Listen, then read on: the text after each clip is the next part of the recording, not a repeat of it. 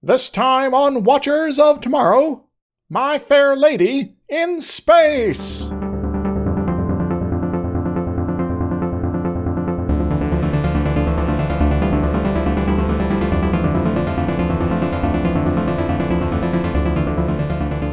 Everyone. My name is Gepwin, and welcome to Watchers of Tomorrow, the sci fi review critique show that's putting the humanities back into science fiction. I am joined, as always, by my friend and co host, Dr. Isix. Hi. And this week was bad, not great. Most, one of the.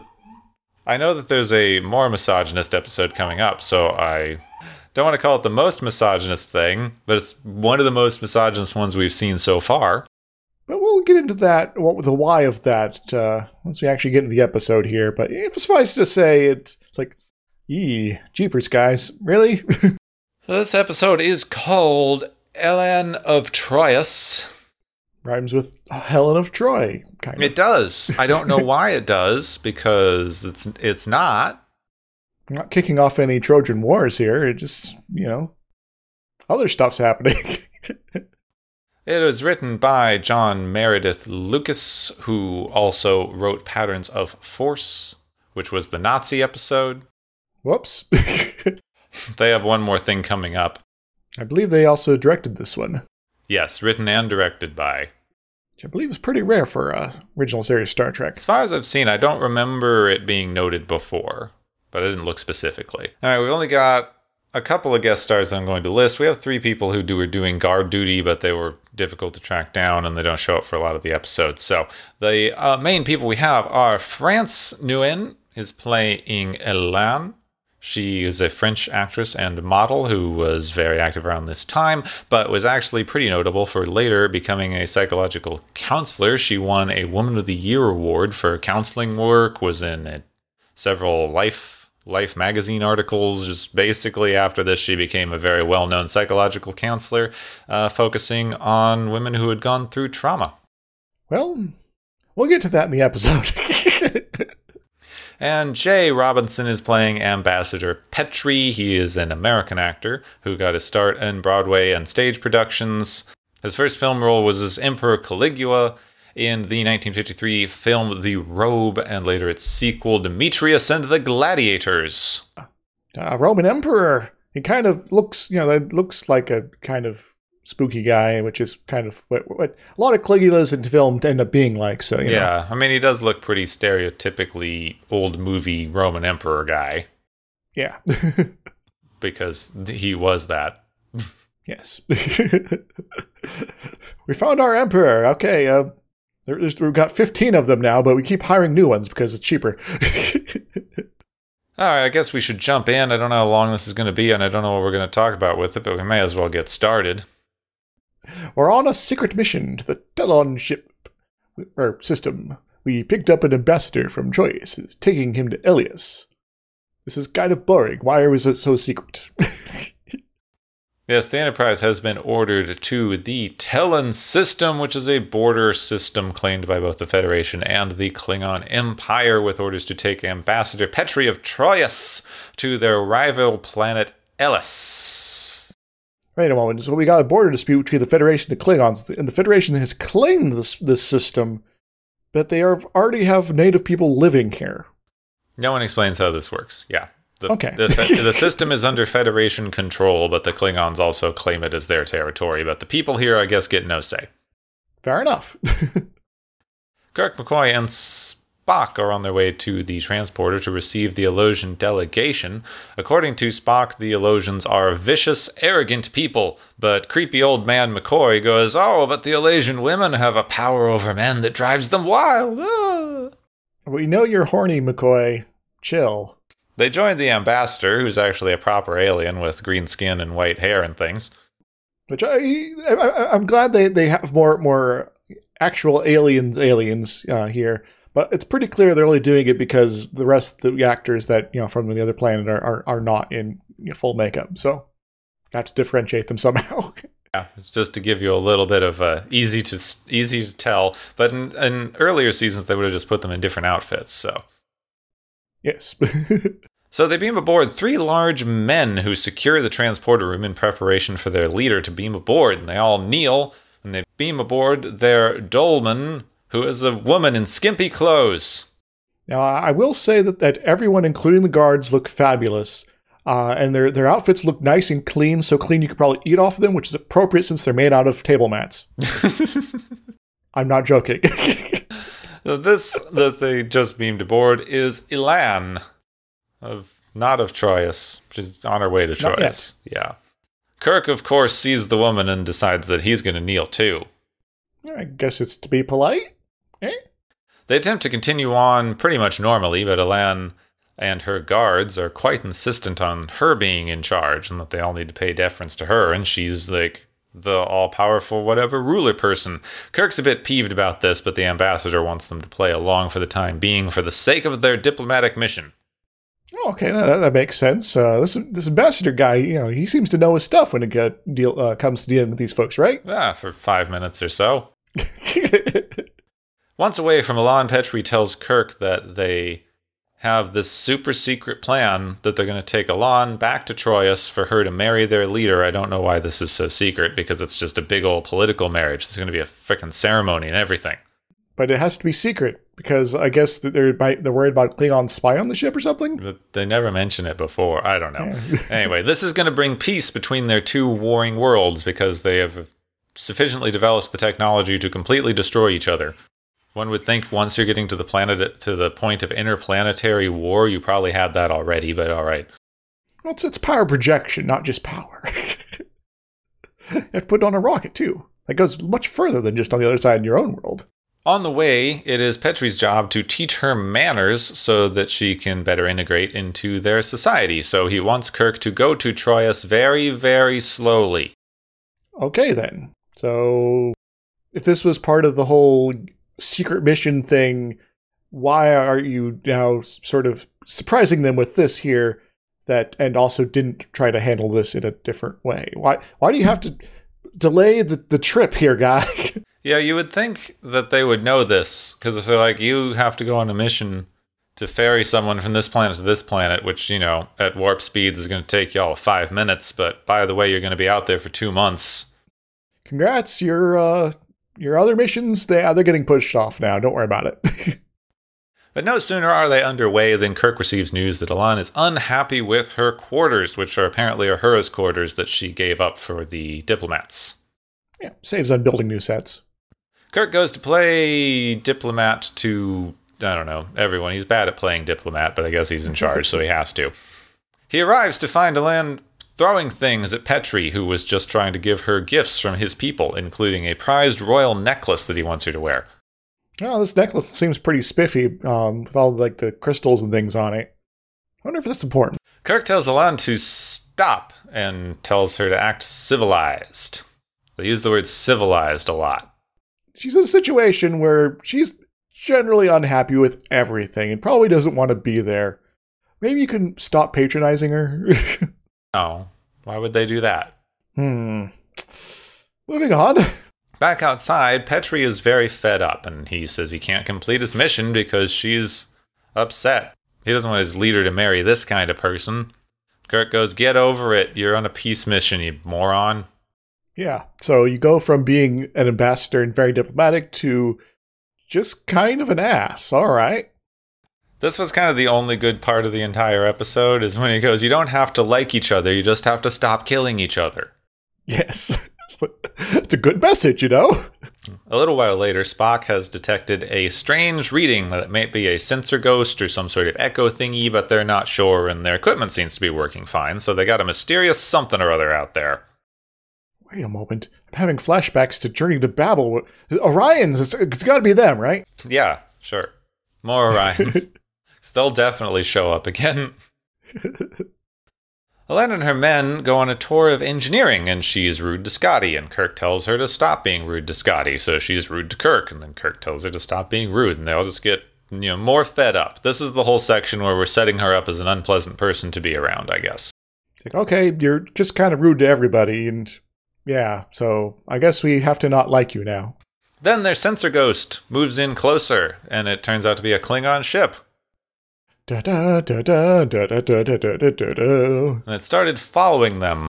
Just kind of hanging out, you know, over there.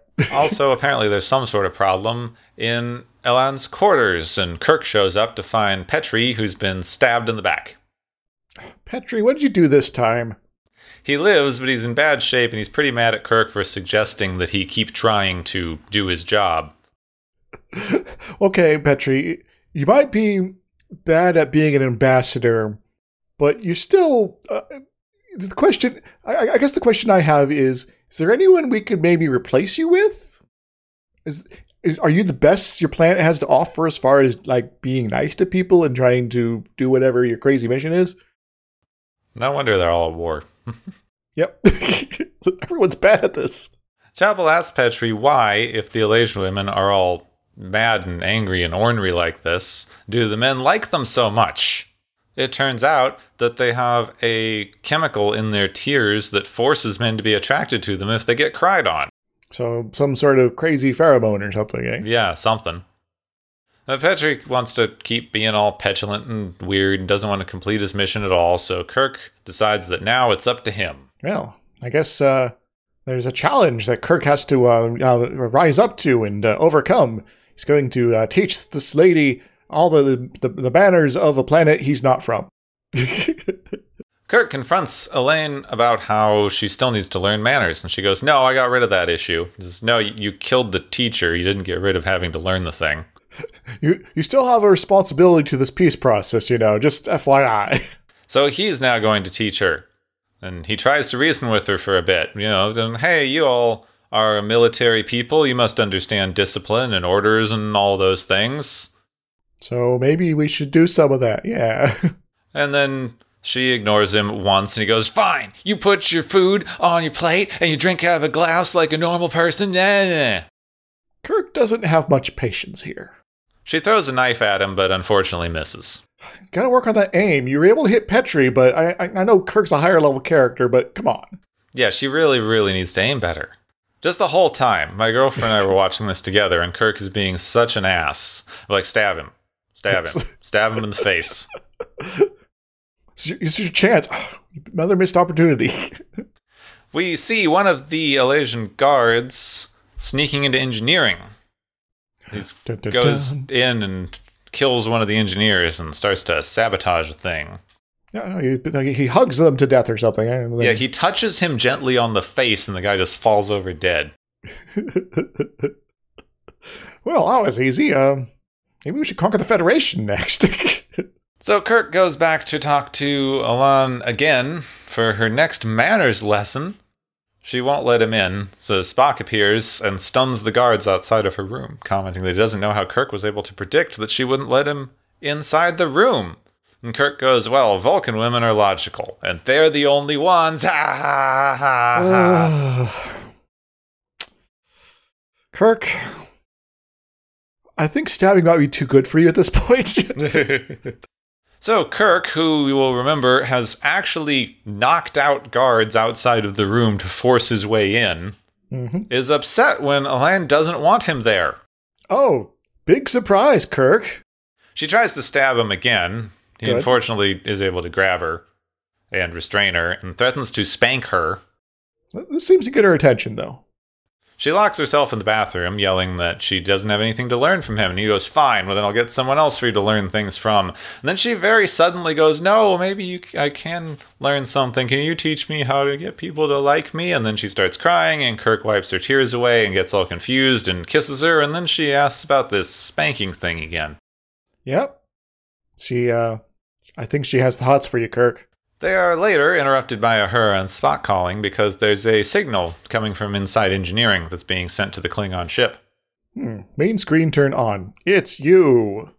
They send a security team as Kirk runs out of Elaan's room to meet them. There they find the dead guard and her guard. He's got a Klingon transmitter refuses to tell them what's go- what he was up to until they threaten him with a Vulcan mind meld and he grabs one of the guard's phasers and kills himself. So I guess we'll never properly understand what his motivations were. Also, it was it's also kind of a violation to just be mind melded without your permission, you know. One would think so. Yes. Scotty gets to work figuring out what was going on and what this guy would have killed himself in order to protect. Hmm. Back in Alliance quarters, she explains to Kirk that the guard was in love with her and was mad that she's being sent in a political marriage instead of being able to marry him, and that's probably why he was upset and doing things. So hopefully, whatever he was up to isn't going to get everyone killed, because that would just get kind of uh, counterproductive. So you sabotage the mission, but you know, keep the Enterprise from reaching its destination. So you know, the, the wedding, you know, deadline, whenever it comes and passes, and uh, they're not there for it. Yeah, that, that she doesn't want to be there. She doesn't want to be at the wedding deadline anyway, because now she wants to be with Kirk. And she's like, hey, what if you use your ship to just destroy Troyius, and then we can take over the system and rule it together? Well, that'd be pretty sweet, Kirk. Well, uh, you know, you want to be a, a mass murderer with me? I know, I know you have it in you, but I, I just want to have to ask it explicitly here. Spock and McCoy interrupt. McCoy tells Kirk that about the tear thing. They start working on an antidote, but before they can do anything, the Klingons have moved in to attack. Well, um, I guess we got to fight the Klingons now. Yep, all of a sudden. Kirk is about to jump to warp for the fight, but then Scotty informs him that he's just discovered the antimatter has been sabotaged, and if they go to warp, the ship's going to explode. But without warp power, they don't stand a chance fighting the Klingons. Hmm, so they're, they're kind of sitting ducks at this point. Hmm. But the Klingons just make a close pass and don't actually fire. They were just trying to force them to go to warp in order to trigger the bomb. Ah, so the Klingons are obviously in on this evil plan. But then Scotty informs them that not only is there a bomb, but all of their dilithium has been fused and there's no way to repair it, so they're basically SOL. Well, um, it's been nice knowing you, everybody, but uh, you know, Kirk here, go down with the ship. Everyone else get in the escape pods. Elaine has been following Kirk around, which he finds distracting because she was just standing around on the bridge during all of this and things. So he sends her to sickbay to help McCoy. Once there, Petri is still upset about his stabbing and starts going, "Oh well, we're all gonna die anyway. Why are you here? We're gonna die. How much? How long do you think before we're gonna die, Doctor? We're gonna die." Petri, I think you're uh, a little, a little bit of a, a, a panic-prone person, aren't you? Now the Klingons, having failed to destroy the ship in the way they wanted, order that they surrender to them unconditionally. Unconditional surrender. Give up the Enterprise, prepare to be boarded, etc. All right, uh, General Grant. Um, do we want to surrender? No. Okay, we won't. Kirk tries to stall, but there's really not much that he can do because they don't have enough power to even fire their weapons, so he just has to sit there until their shields run out. so um, I guess we're just gonna have to try to not die. In sick bay, Petri, I guess, decides to mend some fences because they're all going to die anyway. So he's like, Here, we're all going to die. Will you just take the stupid necklace already? And she's like, "Uh, I guess." She actually just says, All you ever talk about is duty. And then it cuts to the bridge where she shows up wearing the necklace. Yes, So I guess it worked. I guess. Yeah. She came to the bridge because she wants to die next to Kirk, apparently.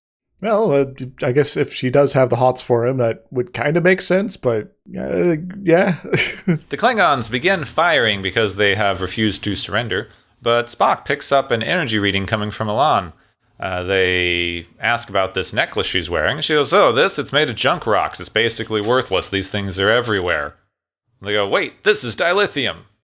dun dun dun. That's why the Klingons want this system. Yeah, because it's full of a rare but super common mineral, I guess. Yes, it's very common on this these couple planets here, uh, but nowhere else. They give Scotty the necklace. He's able to just in time shove it into the warp engine so that they get enough power to disable the Klingon ship and head for Troyius. Whee! The day is saved thanks to necklaces. For some reason, Elaan is now calm, not angry, and willing to go down to the planet and do the political marriage. Which is like, oh, Kirk, would you really let me go down and marry another man even though we love each other? He goes, yep. And then she leaves. Because remember, Kirk only has one true love. Yeah, later, McCoy has come up with an antidote for Kirk, but Spock goes, he doesn't need one. He already had the Enterprise. Aw. Hmm. Oh, and uh, Elaan also gave uh, Kirk her, uh, her her throwing dagger of plus one. Uh, That's true. Yeah, he she gave him a dagger that never shows up again. The end.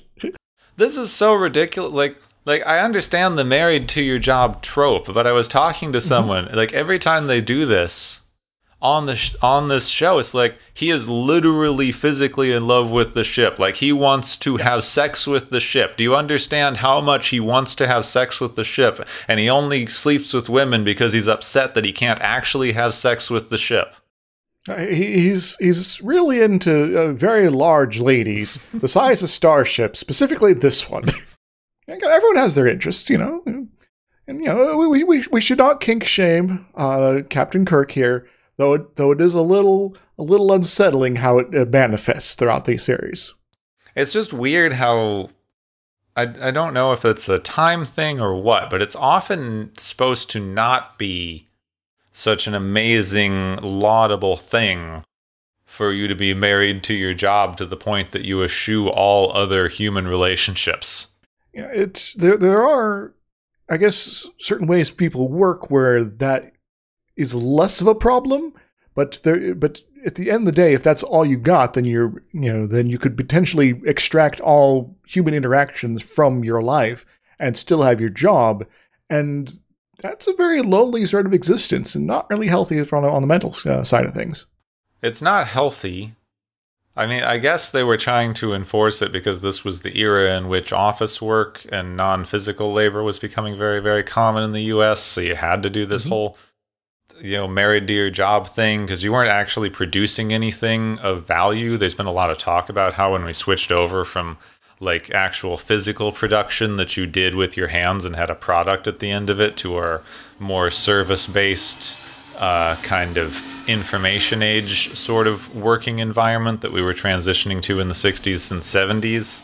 Uh, that your removal from the actual things that you were making and the possibility that you actually weren't at any level involved in making an actual product, you were just doing the job to do the job. You had to develop a certain amount of loyalty to the process of the job itself because you couldn't really take pride in your accomplishment the same way you could when you're making a product that you can look at. I, I've completed these 58 uh, accounts this last week. Um, they're not physical things I can pick, up and look at. So, so how do I feel about my my my labor? So maybe I'll, I'll change my perspective and and make it that this is something I love 100% all the time by default, and there is nothing else in my life. Yeah, you have to love it. And if you look at how things are go- have been going over the last, you know, 40 years or so, they the idea that your job should just be the entirety of your life and you should have nothing going on outside of it is only getting stronger and stronger the further into the information age we get. You know, uh, uh, uh, well, last couple jobs I, I had, one of the things I, am starting to make clear is that what when I leave the office here, I'm I'm, I'm checking out. So don't be pestering me off hours unless it's like an emergency. And for the most part, they they were uh, willing to do that until near the end. So I've had two or three friends who work in various office environments, and when they started, they like, you know, left an hour or two after they were supposed to leave because they were finishing something up. And then the next day, their boss came to them and goes, Do you know how bad it looks to everyone when you leave early? pardon. you know, we don't all have to suffer here. You know. Yes, you do. If you don't suffer, what's going to make the other people at the office suffer? If they see that you're leaving only an hour after your shift is over, what's that going to do to morale? but maybe improve because other people are not staying super late all the time either. yeah, but, but, but, you know, morale and you know productivity are often com- uh, conflated like that, but they're not the same thing. No, no, they're not.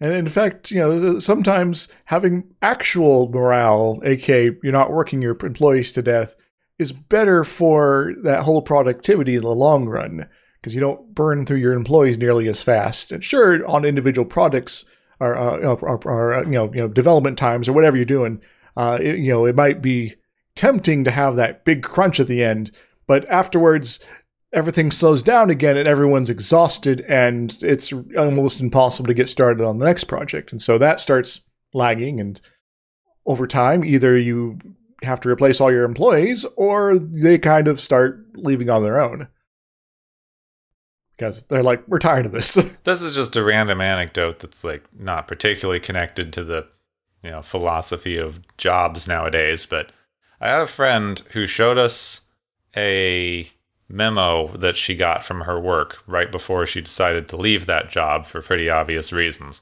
that said employees should not eat food at their desks, talk loudly, or laugh. Um, No laughing in the office. okay, okay, I could kind of understand no eating at your desk. You know, if you, you know, if you want to keep a certain look to the office and for clients coming in or whatever, so you know you don't have like people dropping uh, ketchup or something like that on their desk and, or you know mucking up the rugs. Talking loudly, okay. That sometimes conversations still have to happen though, especially in a work environment where there's collaboration of any sort. Laughing? What the hell? really? We've moved more and more into this idea that when you're paying someone for their labor, you're not paying them for their labor because we've moved away from labor theory. You're paying them to physically be there and you own them for the amount of time that you're paying them to be there. So if they spend any second of their day doing anything that is not actively working, they are stealing from you. Yeah, that's kind of BS. Uh, and yeah, it's it's very much sort of a slave mentality as far as you know. It you know, is. I guess a slaveholder mentality for the for the for the employers, where you are you stop being people and you become property. And pro- you know, if property is not being as productive as you demand it to be, then that property needs to be repaired. We've abstracted away from, you know, what work is for in this weird way now, like in modern time that we've we've gotten to this place where instead of work being I have a thing that needs to get done. So do that thing. And because, you know, either it takes a lot of people to do or I don't have time to do it, I'm going to get someone else to do it and then I'm going to pay them in order to do this thing so that I don't have to. Instead, we've gotten to this thing that just you have a job. You have to do your job, and doing the job is the important thing. The actual products that come out of the job are secondary. That's another reason I left my previous jobs. yeah, that's it's okay. It's like we we have this thing that we're trying to accomplish, this these these, these goals here, and if we just kind of don't, that's also okay. Like okay, so so what's the point? I was having a discussion with someone the other day, and they had this interesting point that we keep hearing in the news every time they talk about rich people and why we need so many businesses and corporations, whatever. They always use the term job creators. But if you're creating a job, it's one that didn't exist before, so arguably it's something that no one really needed to do. you know, the, the, going back to you know uh, economics 101 if there's no demand for a product why create the product So you have to create a bunch of jobs to like keep people busy, basically. to uh, you know keep them from uh, you know being you know horribly poor and possibly rioting Oh, I forget the theorist uh, offhand. I should have had it in front of me, but I wasn't thinking we'd go down this particular rabbit hole. There's been a rise in what certain economic theorists have dubbed bullshit jobs, yep where you have a system in which you are not allowed to not work. You have to have a job because you need to get paid, because being paid is the only way that you can live. Mhm. But we don't have enough stuff for people to actually do because we have improved our efficiency and productivity of each individual worker to the point that only a handful of people are needed to do all of the things that we need for hundreds of people to be able to live. So we invent random things for people to do that are unnecessary. And not only are they unnecessary, the people who are doing them know they're unnecessary. I'm just which is one of the reasons that you have such low job satisfaction and high depression and like the amount of people who have office jobs where they know they're not actually accomplishing anything but they have to because otherwise they're not going to get paid. You have to and and remember you have to still have to love your job. Yes you have to love your job and you have to have loyalty to the company I've like everyone's seen these viral stories going around of people being fired over, you know, memes that they posted on Facebook about how they don't like their jobs. even off the clock you know you are uh, subject to the, uh, the the whims of your employer like that. Which is kind of going back to this very old uh, at the beginning of the industrial revolution they had this idea. They got their factories together. This was one of the first times that you would have have to get a bunch of people together into a factory to do your kind of assembly line style work, especially in old textile mills, which were some of the original uh, industrial capitals. And you'd get a bunch of people. Mass producing fabrics. And they would all live in your town and go to your church and have your food. You basically wouldn't pay them. You would give them a place to live and stuff to eat in exchange for them working for you. So you would basically get to control these people's entire lives. And if you did pay them, you could uh, offer company dollars as opposed to actual dollars. And we later started moving away from that when we had a rise in kind of socialism coming in from Europe and some, you know, unionization ideas. But there was still a massive fight against it. But it started to improve, and now it's going back the other way to the point where I was seeing actual articles last year. People were writing about whether or not Amazon should start making its own money. Uh, I, I, have seen a few online currencies before, uh, like with like a Second Life and things like that. But those are very self-contained in their own universe, sort of stuff. Amazon, you don't own our universe, just FYI. yeah, that's all. It's all a little ridiculous, and it's it's kind of frightening because once you sort of have this total control over your employees like this, and that be- is becoming the yeah becomes the the full norm, and it very much right now is. You can basically continue. You, know, you can take the abuse that you're already uh, foisting on them right now and increase it as much as you like. Because if they are 100% reliant on the company in order to survive, they can you know, you, you can ask anything of them, you know, you know, short of you know, uh, you know, uh, you know, uh, suicide, and sometimes even then, you know, it's like, well, if you don't do this, everyone else is going to lose their jobs. So you better go into that reactor and uh, to turn the, uh, the one thing here. Uh, good luck. Well, what we have is a by design coercive system because the more you can mm-hmm. coerce people into requiring the work, like we we keep having this freedom of work choice and whatever idea floating around, but if you stop working and you don't have like some amount of inherited family wealth or capital to back it up, you are basically it's basically illegal because you'll wind up being homeless, which while we say that's not illegal, everything that you have to do while homeless is illegal. Mm-hmm. It's like, well, you have no food, so what are you going to eat?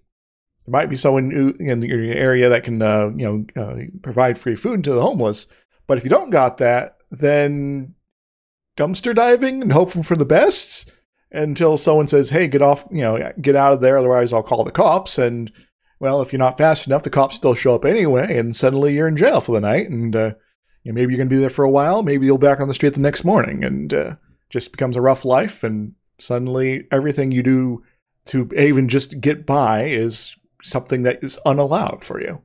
It's been getting to a point where even a, a bit ago, because everything kind of got upended by current events, but there was mm-hmm. a time where they kept talking about how things for workers should start improving because we wound up with more workers or we wound up with like more jobs than there were workers, which is usually a time when you have to start offering better incentives to workers because they can more easily change jobs. Uh, but this wasn't really happening because we'd created such a system based on these controlling elements that people can't change jobs as easily because we've gotten it so locked down. And the more you can't and the more you're stuck in a place, the worse they get to treat people, which is better for the company because they get to get more work out of someone for cheaper. But it's worse mm-hmm. for all of the people. It's necessarily going to do something bad in there somewhere. We don't know what. People have been saying the system's going to collapse for about 300 years and it keeps not. But something bad's going to happen to a lot of people. It, uh, it keeps mutating and, and uh, to uh, counteract the, uh, the most recent uh, sort of counter to it. And even now, especially right now, you're seeing think pieces and people in the news arguing that going out and having a few thousand people die is nothing as long as it keeps the economy going. I don't really want to sacrifice my life or the life of the, my friends and family uh, so some guy can get more money. Well, that is what's so interesting because even on news sites that aren't that aren't actively saying we should do this. I keep hearing interview points where people say, people are worried because they have to stay inside and can't work, and that's hurting the economy. And no, people aren't worried that they have to stay inside and it's hurting the economy. People are worried they can't work, and that the system we have means that if you can't work, you can't feed yourself. Yes. Yeah. the The economy is what you're worried about, well, Mr. Interviewed uh, uh, guy there. But the people are actually worried about having a place to live. People are worried about feeding themselves, having basic medical care, especially in the middle of a pandemic. That's kind of important. Uh, people are worried about uh, their kids and uh, you know, the, uh, their family members that are maybe not able to work, even if they you know you know wanted to, and that they are you know they're, they're reliant on them. And this isn't the economy; it's their sustaining of their own livelihood, their ability to even exist. And you have heard people directly say this, but like we have enough food right now. We could feed mm-hmm. everyone with it. Most of it is a supply and shipping issue because the food's not going where it needs to go. Yeah. But we have enough that we could supply people with food. We have enough. We don't have enough medical care generally, which is part of the problem, but we could give people medical care as well because it's an emergency. Mm-hmm. But we have had politicians uh, come out and say we can't and shouldn't do that because if we let people have good lives now, they will have no incentive to go back to their horrible, crappy, manipulative jobs later. Maybe that would be a good thing. but then the entire system would collapse because the way that we have it set up now, you are completely dependent on low level exploited workers at the very, very bottom of the system. So maybe we should be moving to a system that isn't so exploitative so that, you know, people can live lives that don't suck. But that would be upending the system. The people yeah. in charge have benefited from the system, and they are in no hurry to upend the thing that is benefiting them and maintaining their power structure. Uh, so, uh, so uh, when are we gonna get rid of those guys? I don't know. Probably never, if well, history well, is any judge. well, uh, I'll, I'll give it some thought. okay, so should we move from depressing economic theory to misogyny? Oh, sure. We're, we're, we're, we we got one for one so far. Let's see if we get two for two. yeah. This episode hits so many marks. You have the woman who is first being criticized for not being womanly enough, and then later is being criticized for being too docile and womanly. Yeah. The whole thing is that she's not behaving like a proper woman because her manners are bad and she's thinks she's in charge. Isn't that cute? Well, on her home planet, she kind of is, apparently. Uh, I don't know what a Dohlman is, but, you know, she seems to be uh, commanding the respect of others around her. And she is used to being the one who tells other people what to do. So, at the start of it, that's just kind of how she's used to her. The entire way that they've demonstrated this, this is normal for her society. Like, mm-hmm. all of her guards and things are like, why aren't you paying respect to the Dohlman? Like, yeah, I, I, I, didn't know we needed to. I, we did not get a protocol book explaining these things. Uh, so, so what do we do? but they're going to ignore it because they want her to act like them. Mm-hmm. So you, you you've now joined our society. So we're going to force you as quickly as possible in order to to uh, follow our particular set of etiquettes. Well, because she's uncivilized, and if you're uncivilized, you're allowed to do whatever the heck you want to someone who is uncivilized because they're not you know part of your thing. Civilizing people is the pretext we have used for so many genocides. You uh, by by not being part of our in group and uh, being quote uncivilized, you are basically not a person in our eyes, and so we're going to be um, able to enact whatever we feel like in order to to change the state of affairs. And if you become civilized to the process, on our definition, which could change over time, depending on what our particular needs are, uh, you know, that's that's one option. Or if you all die, that's another option. Or if you just labor perpetually under our, our giant thumb here, that's another option. Uh, which one do you want to choose? And near the beginning, they have her giving orders, which she shouldn't be doing because she's a woman, uh, complaining about her quarters because they are too feminine, eating without a knife and a fork. Oh, the horror. I do that a lot. So she's she's acting unfeminine in the beginning. They keep saying uncivilized and they keep saying that she needs better manners and things, but they keep coding it as she's not acting as femininely as she should. Guys, do you maybe re- not realize that this is how being feminine on that on her home world might just be? And you're asking her to abandon something that she has as a core part of her identity or something, or do you just not care? That's not allowed. Yeah. And then they give her a certain amount of unearned power based on crying, Hmm. which is very standard. Like this one is Yeah. just explicitly stated, but women leveraging their emotions and making men feel uncomfortable with crying is supposed to be a manipulative tactic that women employ. The only reason a woman would ever cry, of course, is to manipulate a man. And that's kind of bullshit. it's one of those. Yeah, it's it's one of those tropes that just won't die, and I really, really hope it does at some point. It's ascribing any emotion that this person has to a manipulative motive. They mm-hmm. don't have their own internal thoughts and experiences or emotions. They are purely exist to manipulate you or the person in the story you were supposed to be empathizing with. And so you can't tr- trust them. You you know everything you, they do, you have to second guess, and you have to be willing to you know, you know, ignore their actual you know, signs of pain here to f- continue to force them into whatever box or mold you want them to be in. And in this one, they make it actually physical drugging Mhm. to the point where they say that they use this on the planet, and this is implied, at least, to be how the women on this planet are in charge. It's not a matriarchal society, it is a normal society, but the women have an unfair biological advantage that lets them gain power, even though they probably shouldn't because, you know, they're women. Uh, I, wonder, uh, you know, if in other societies, uh, you know, the you know, if if it was reversed, the the writers would have uh, any problem with it. Probably not. No, they wouldn't. If if the women on this if it was presented the same way, like the women are violent and warlike and whatever, and the men had to drug them into docility, the problem would probably be that they were running out of drugs or something, and Kirk would have to go help them make more or teach them how to beat them into submission or whatever he's going to do.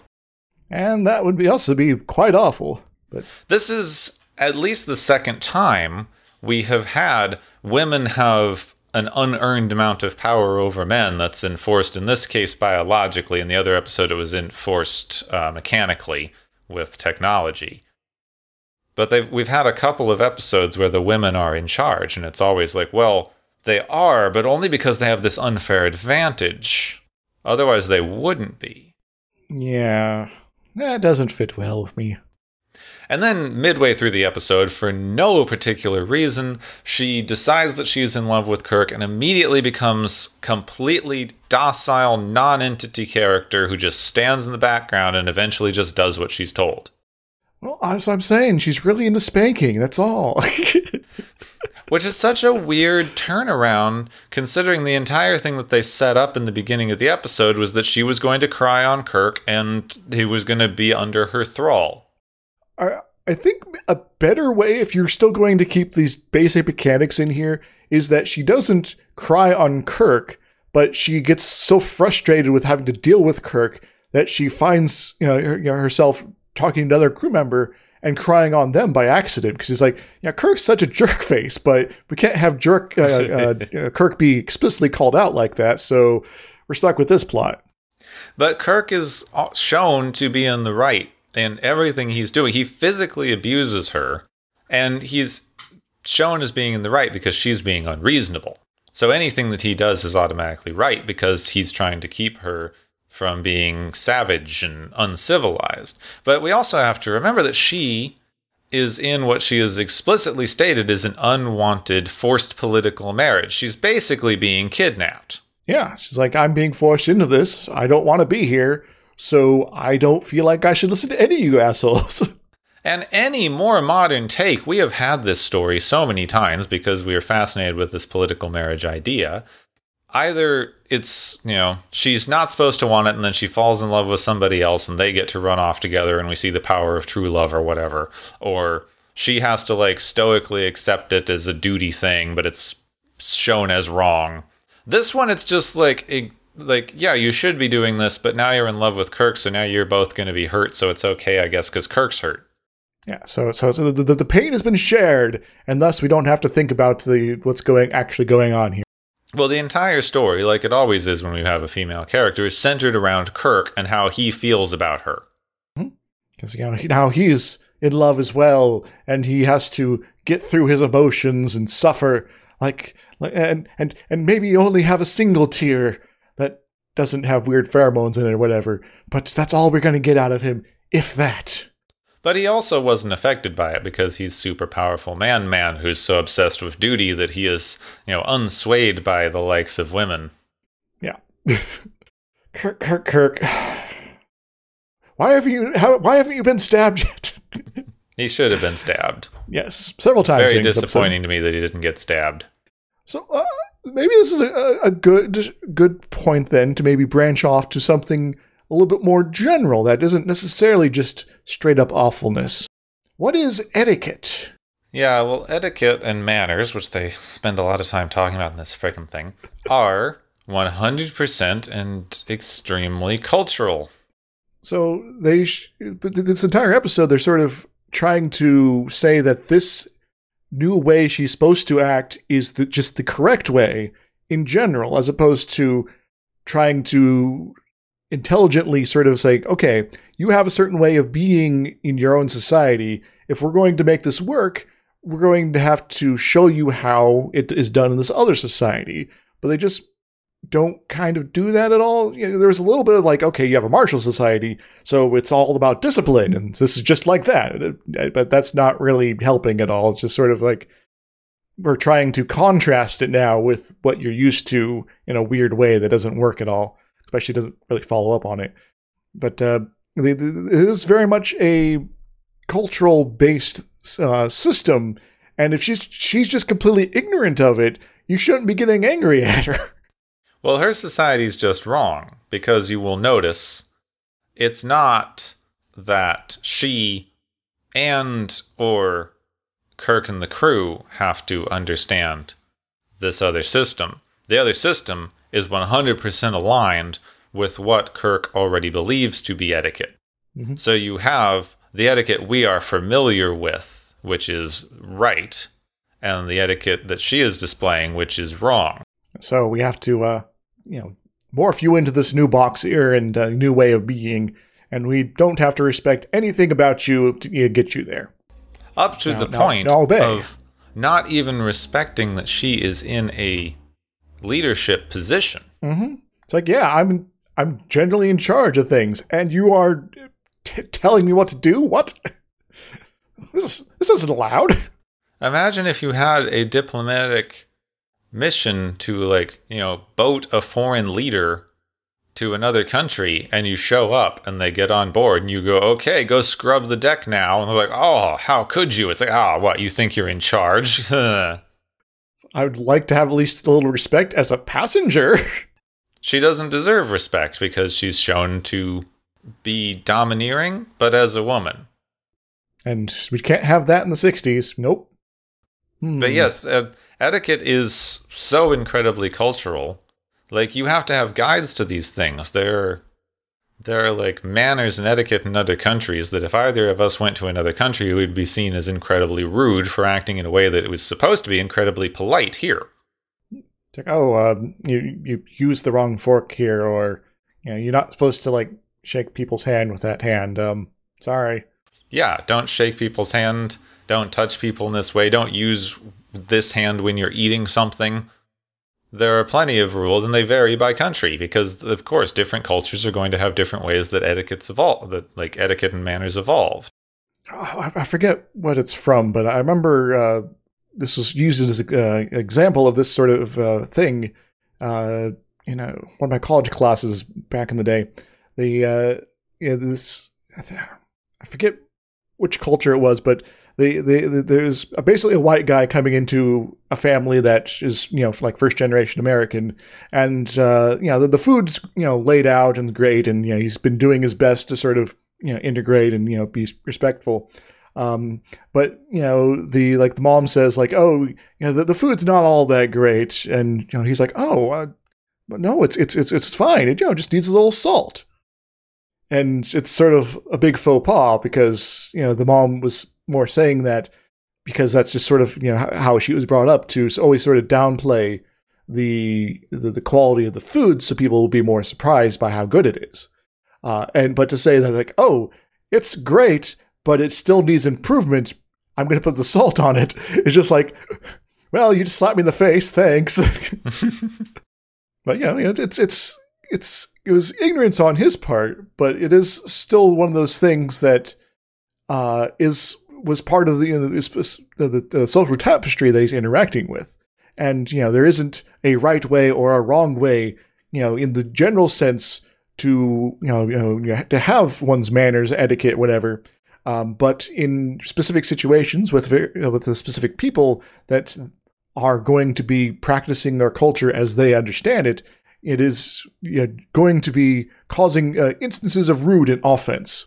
And so, you know, in the, in the general sense, yeah, you, you, can sort of make etiquette whatever you, you, know, you feel like, but generally it's a good idea to, when in Rome, do as the Romans do, as they say. Yeah, you get into a particular thing, especially, like it's always been a bit of a thing, especially in America, but you get into it more in this era as we are entering more and more globalization that everyone's fine. We're fine with, you know, the country of immigrants sort of thing and people from other places, and we want to go get along with everyone. It's great how we can get along with everyone as long as everyone's American.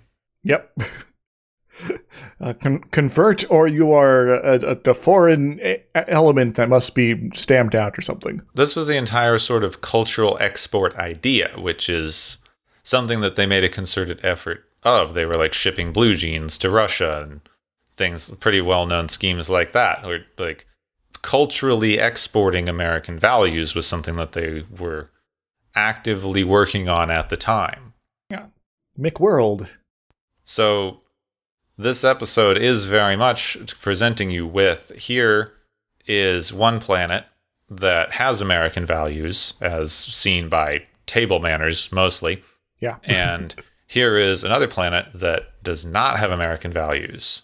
They have the stereotypical barbarian thing where they eat with their hands and drink out of a bottle. Sometimes it's fun to drink out of the bottle.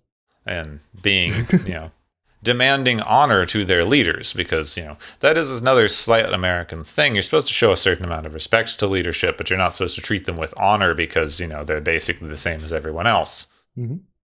So this idea that they're presenting is like a bunch of stereotypes that they had about like basically it's kind of the Klingon thing that they do where they take a bunch of bad stereotypes about kind of Middle Easterny nations and just fold kind of, them into this. Yeah, just mix them around a bit and then uh, come out and it's like, oh, this is the bad people here. Yeah, be afraid.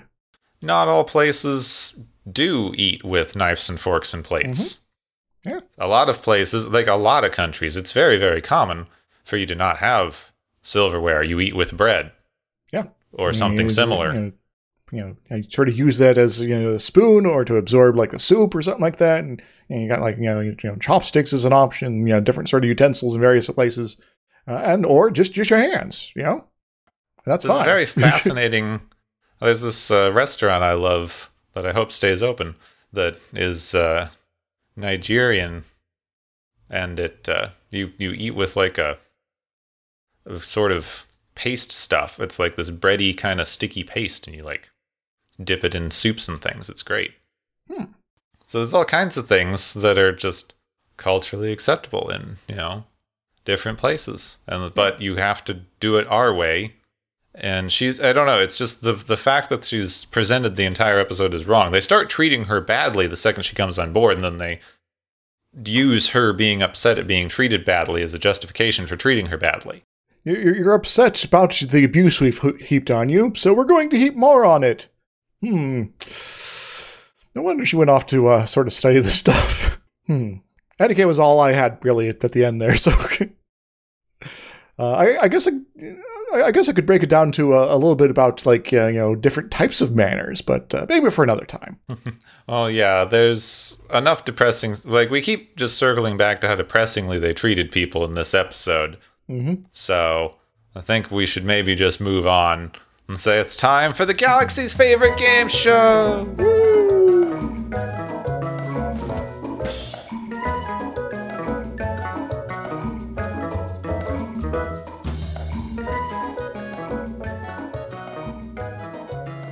Hey everybody, welcome back to the Galaxy's favorite game show. Our various contestants have been uh, racking up a few points this week. Uh, we got a few awards to hand out, so let's get to it.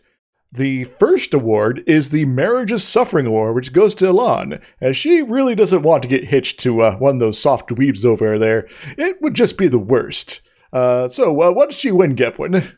Elaan wins a divorce attorney and some coupons. It's like, you know, doesn't have to be permanent anymore. That was a whole thing in the 70s.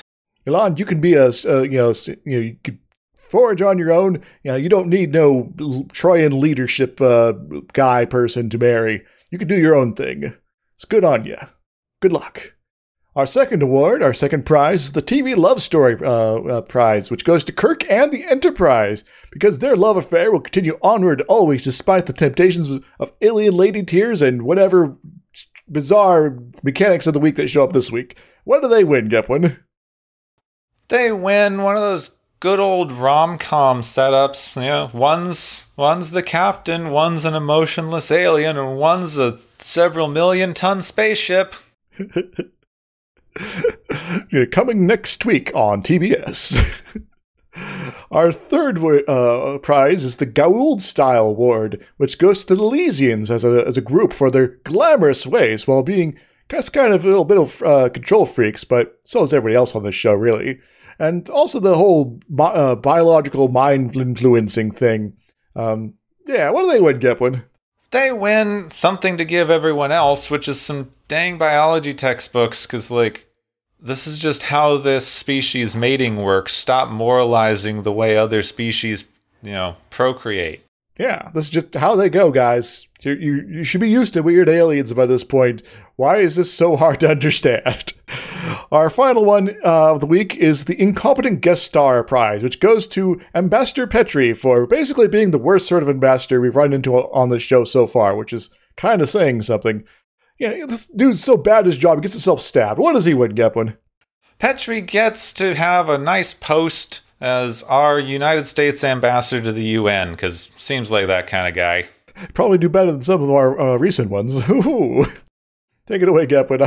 I'm running out of steam. All right. Thank you for the contestants. Thank you for all of the prizes. And thank you for joining us on the Galaxy's favorite game show.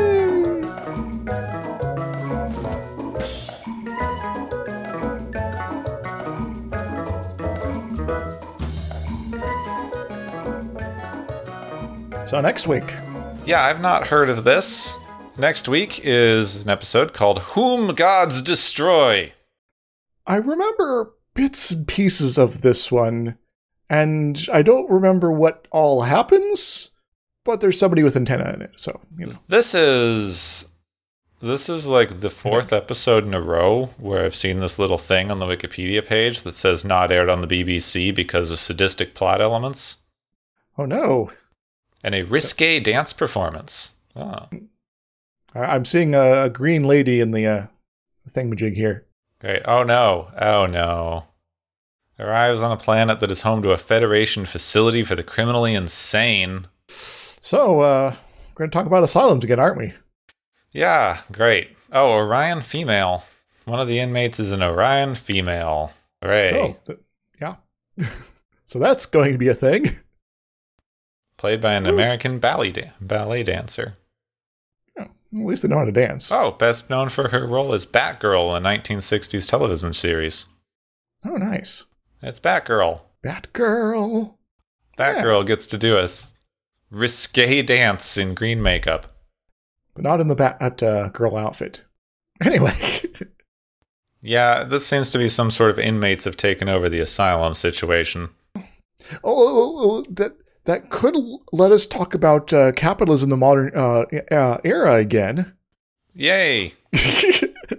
Because that's how it feels right now. Always a crowd pleaser. oh well, so uh, I guess we got that one to look forward to for next week. Um, yep.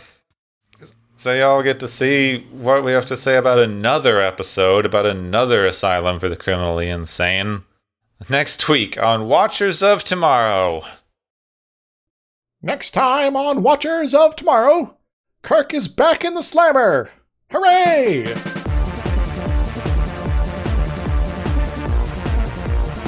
You have been listening to Watchers of Tomorrow, a podcast on science fiction media.